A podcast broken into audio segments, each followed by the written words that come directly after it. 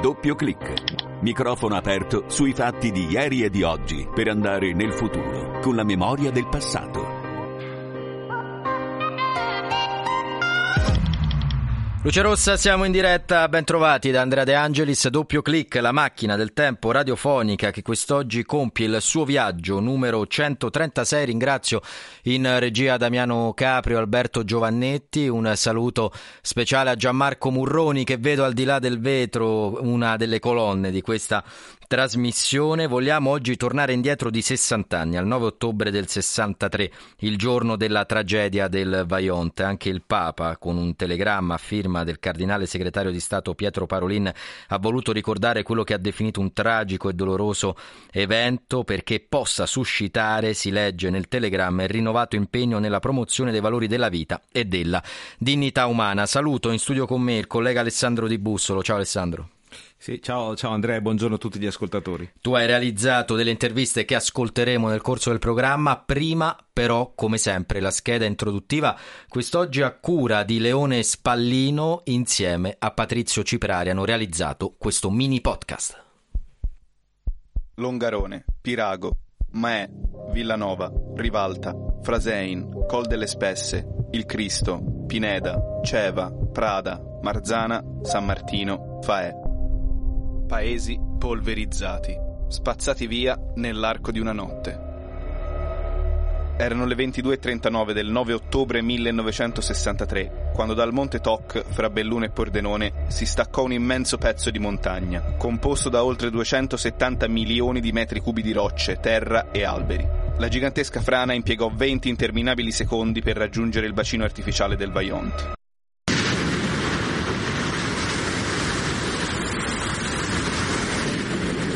Un boato, una scossa sismica seguita da milioni e milioni di metri cubi d'acqua che investirono tutto quello che si trovava intorno al luogo dell'impatto. L'enorme ondata scavallò poi la diga a guardia della valle che, come per ironia della sorte, rimase quasi totalmente integra. Lo spostamento d'aria fu paragonato a quello di un'esplosione nucleare. 1917 le vittime accertate, centinaia in meno quelle rinvenute. I soccorsi, la mattina dopo, si trovarono davanti ad uno scenario apocalittico, mentre la piccola valle, un tempo sconosciuta ai più, si trovava adesso, tragicamente, sul palcoscenico globale. De Gaulle, Elisabetta II e perfino John Fitzgerald Kennedy presero coscienza dell'esistenza del remoto Vaillant nelle loro lettere di solidarietà e di vicinanza. L'Italia si unì in una gara di solidarietà che riguardò non solo i grandi nomi dell'imprenditoria, ma anche la gente comune, che riuscì a mettere insieme centinaia di milioni di lire. Molti dei superstiti ricostruirono, con quell'attaccamento quasi commovente a quella terra dura, impervia, che fino ad allora avevano chiamato casa. La disgrazia, come sarà poi accertato dalla magistratura, aveva cause umane, cause di avidità. Ad imprimere definitivamente nella memoria storica sociale italiana l'evento sarà anche un bel film, Vaillant di Renzo Martinelli, e il magistrale spettacolo di Marco Paolini, titolato Il racconto del Vaillant.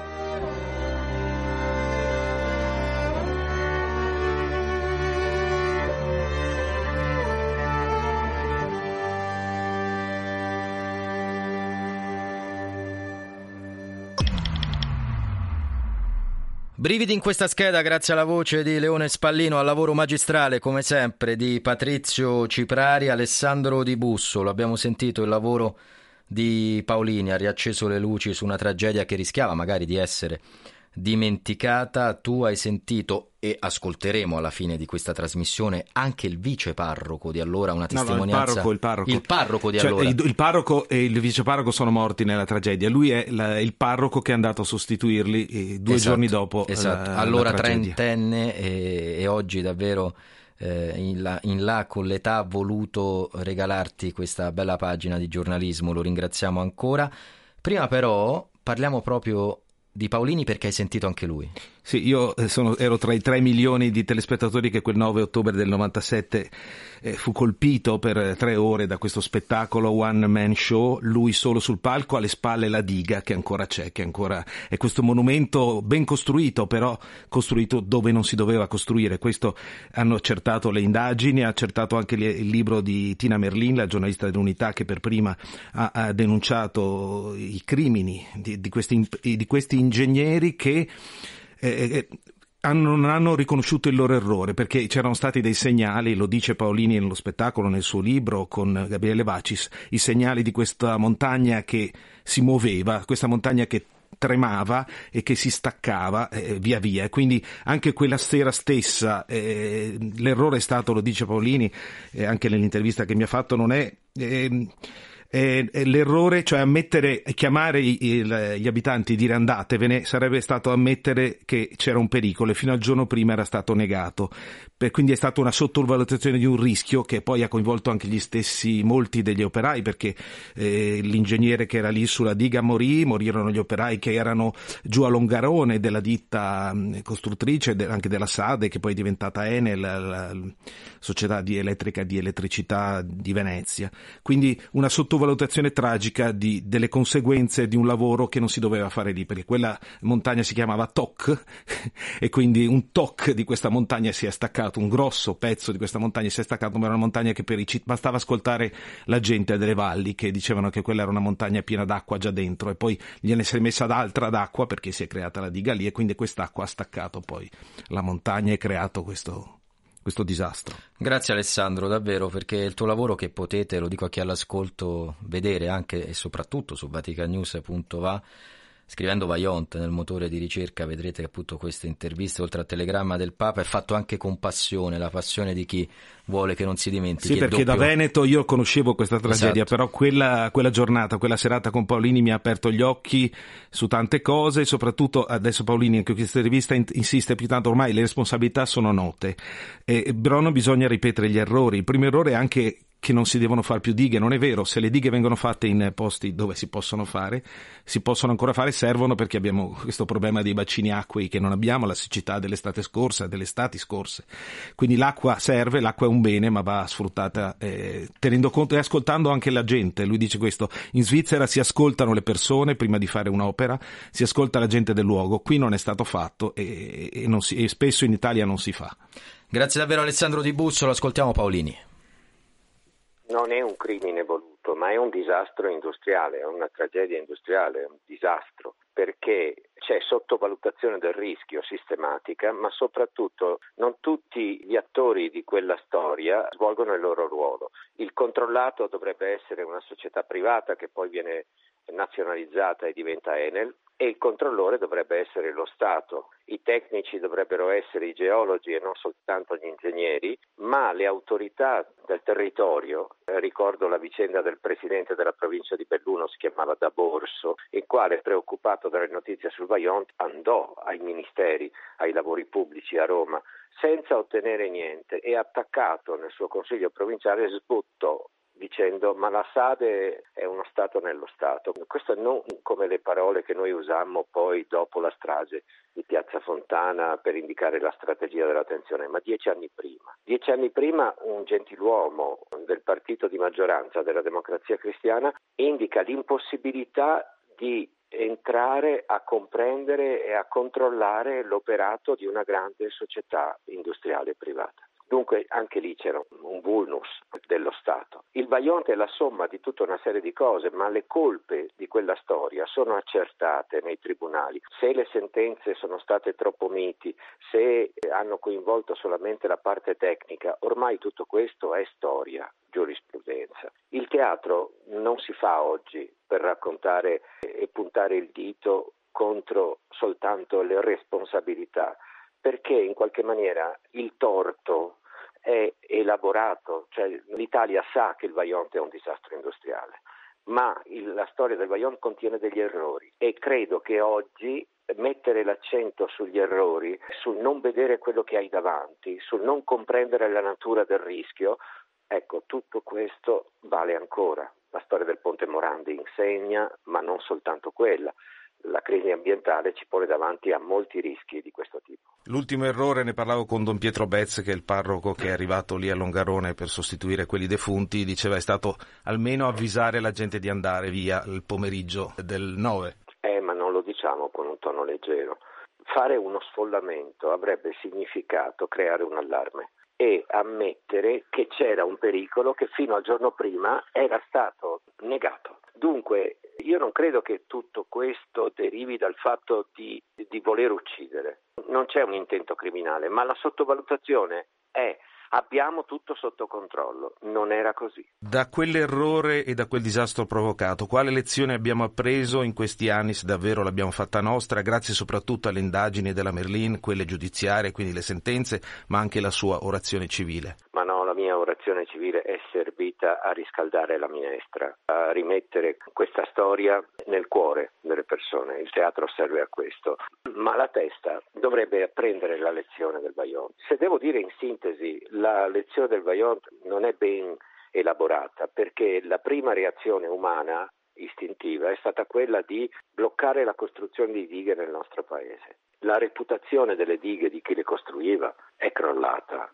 Noi costruivamo delle ottime dighe. Il Vaillant è sicuramente una grande diga dell'ingegner Semenza, tant'è che ha resistito a un colpo come quello che la frana le ha dato. Gli errori sono nel rapporto tra ciò che costruiamo e il territorio che lo ospita, quindi in quel caso la sottovalutazione del rischio geologico. Ma quasi in maniera superstiziosa il responsabile è la diga e dunque basta dighe in Italia. Al di là del fatto che le dighe hanno un alto impatto ambientale, che bisogna sempre fare tutte le valutazioni di merito sulle opere come quelle, oggi ci troviamo a gestire una crisi idrica in cui avremo bisogno di nuovi serbatoi e di nuovo viene utilizzata il ricordo del Vaillant per esorcizzare la costruzione di un serbatoio artificiale nel proprio territorio. Questa non è la lezione del Vaillant, questa è superstizione.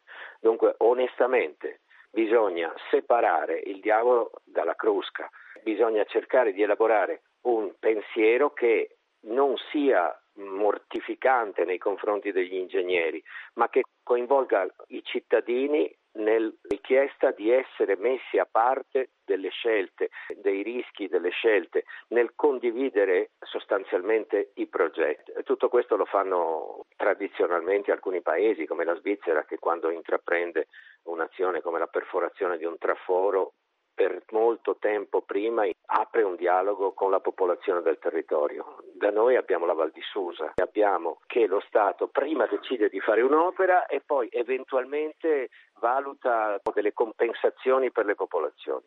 Questo principio è sbagliato, va capovolto. Le popolazioni devono partecipare alle decisioni dall'inizio e se prevale l'egoismo è perché tutto sommato abbiamo lasciato raffreddare i legami sociali, non abbiamo possibilità di condividere le scelte di fondo. Ecco, su questo dobbiamo di nuovo riscaldare non la minestra stavolta, ma i cuori oltre che le teste. Ma dal 1963 facciamo un salto al 2023. Qual è il rischio idrogeologico oggi in Italia? La scheda di Alessandro Guarasci.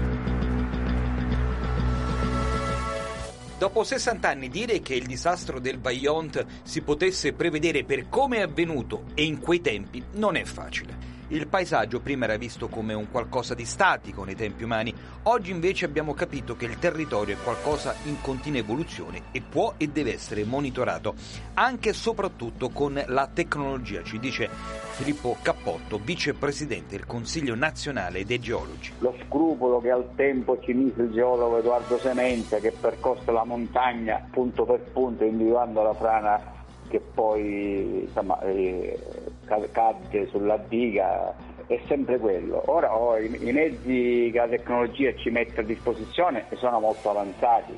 Eh, riusciamo ad individuare il movimento del suolo sia da terra come da terra, ma anche con eh, mezzi aerei, addirittura con i satelliti, si riesce a individuare movimenti anche dell'ordine del millimetro in tempo reale. Quindi frane che, tipo quelle del Vaionte possono essere sicuramente monitorate in remoto ma anche, con, eh, ma anche da terra. Attenzione però, la tecnologia non sempre risolve tutto. Anche 60 anni fa l'osservazione fisica del Monte Toc rilevò elementi di criticità e la lezione vale ancora oggi, dice ancora Filippo Cappotto. Assolutamente il fattore umano è fondamentale, che gli strumenti ci possono dare degli indizi, è ovvio che ad esempio se un satellite rileva in un versante dei piccoli movimenti c'è sempre bisogno del geologo attento, della persona che è conoscente e cosciente, che va a verificare effettivamente cosa sta succedendo,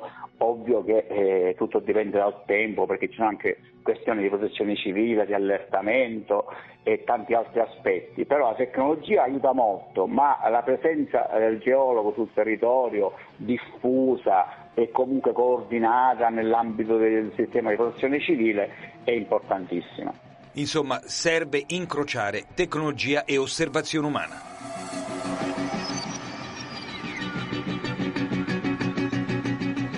Come promesso, il ricordo di un sacerdote che fu chiamato 60 anni fa a sostituire il parroco e il viceparroco della chiesa di Santa Maria Immacolata, morti anche loro nella tragedia del Vajont. Il suo nome è Don Pietro Betz. Pensate, oggi ha 92 anni e come dicevamo prima Alessandro Di Bussolo lo ha chiamato. Ascoltiamo la sua testimonianza. Don Pietro, cosa ricorda della notte della tragedia del Vajont? Dove si trovava e come ha saputo cosa era accaduto? Celebrata la messa del mattino dopo, il 10 ottobre, esco di chiesa, vedo un gruppetto di persone fuori del bar cui discutono e mi dicono sa cosa è successo, eccetera, così. Io non ho saputo niente altro perché non avevamo telefoni in casa, io ero in una casa dei contadini che me l'hanno prestata, parroco quindi novello per cinque anni, io sono rimasto là in questa casa. A Sospirolo? A Gorondo in Sospirolo. Io a Longarone sono potuto andare soltanto il lunedì successivo, 14, non il 10, perché né avevo notizie, so che Igne non era stata toccata, quindi da quel lato ero abbastanza tranquillo. Perché lei a Igne aveva i genitori? Avevo appunto i genitori, fratelli, invece avevo dei parenti a Longarone, cugini e degli zii che sono stati travolti dall'ondata che è venuta diciamo dalla diga. Il padrone del bar che aveva l'unico telefono che esisteva nella frazione dove io ero viene a dirmi il vescovo la chiama che vado subito a Belluno perché devono parlarli. Io parto con il mio motorino, vado a Belluno e il vescovo mi dice abbiamo deciso che tu vai a Longarone. Ho detto un po' sorpreso così, no? Si, si dice è urgente, bisogna andare subito, ho detto.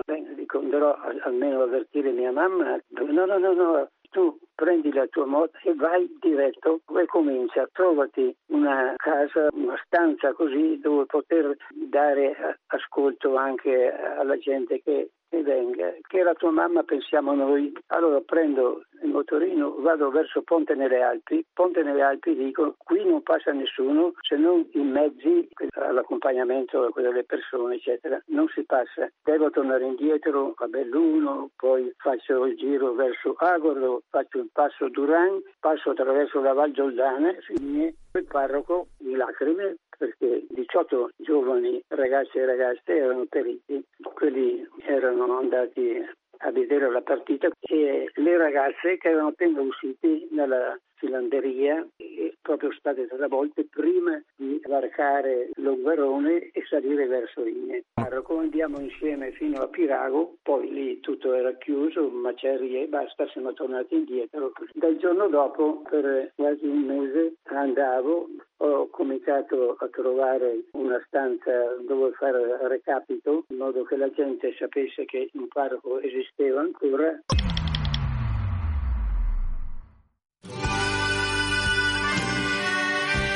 E termina qui la puntata numero 136 di Doppio Clic. Abbiamo voluto ricorda- ricordare i 60 anni della tragedia del Vajont. Grazie davvero a tutti i colleghi Alessandro Di Bussolo, Alessandro Guarasce, ancora Patrizio Ciprari e Leone Spallino. Da Andrea De Angelis grazie più sincero a tutti voi. Appuntamento a venerdì prossimo. E ricordatelo se c'è un motivo. Ah no prima la regia grazie a Damiano Capri a Gabriele, eh, Damiano Caprio Gabriele Di Domenico che si è alternato con Alberto Giovannetti. E poi sì ricordiamolo se c'è un motivo per lamentarsi ce ne sono sempre almeno due per non farlo. Ciao.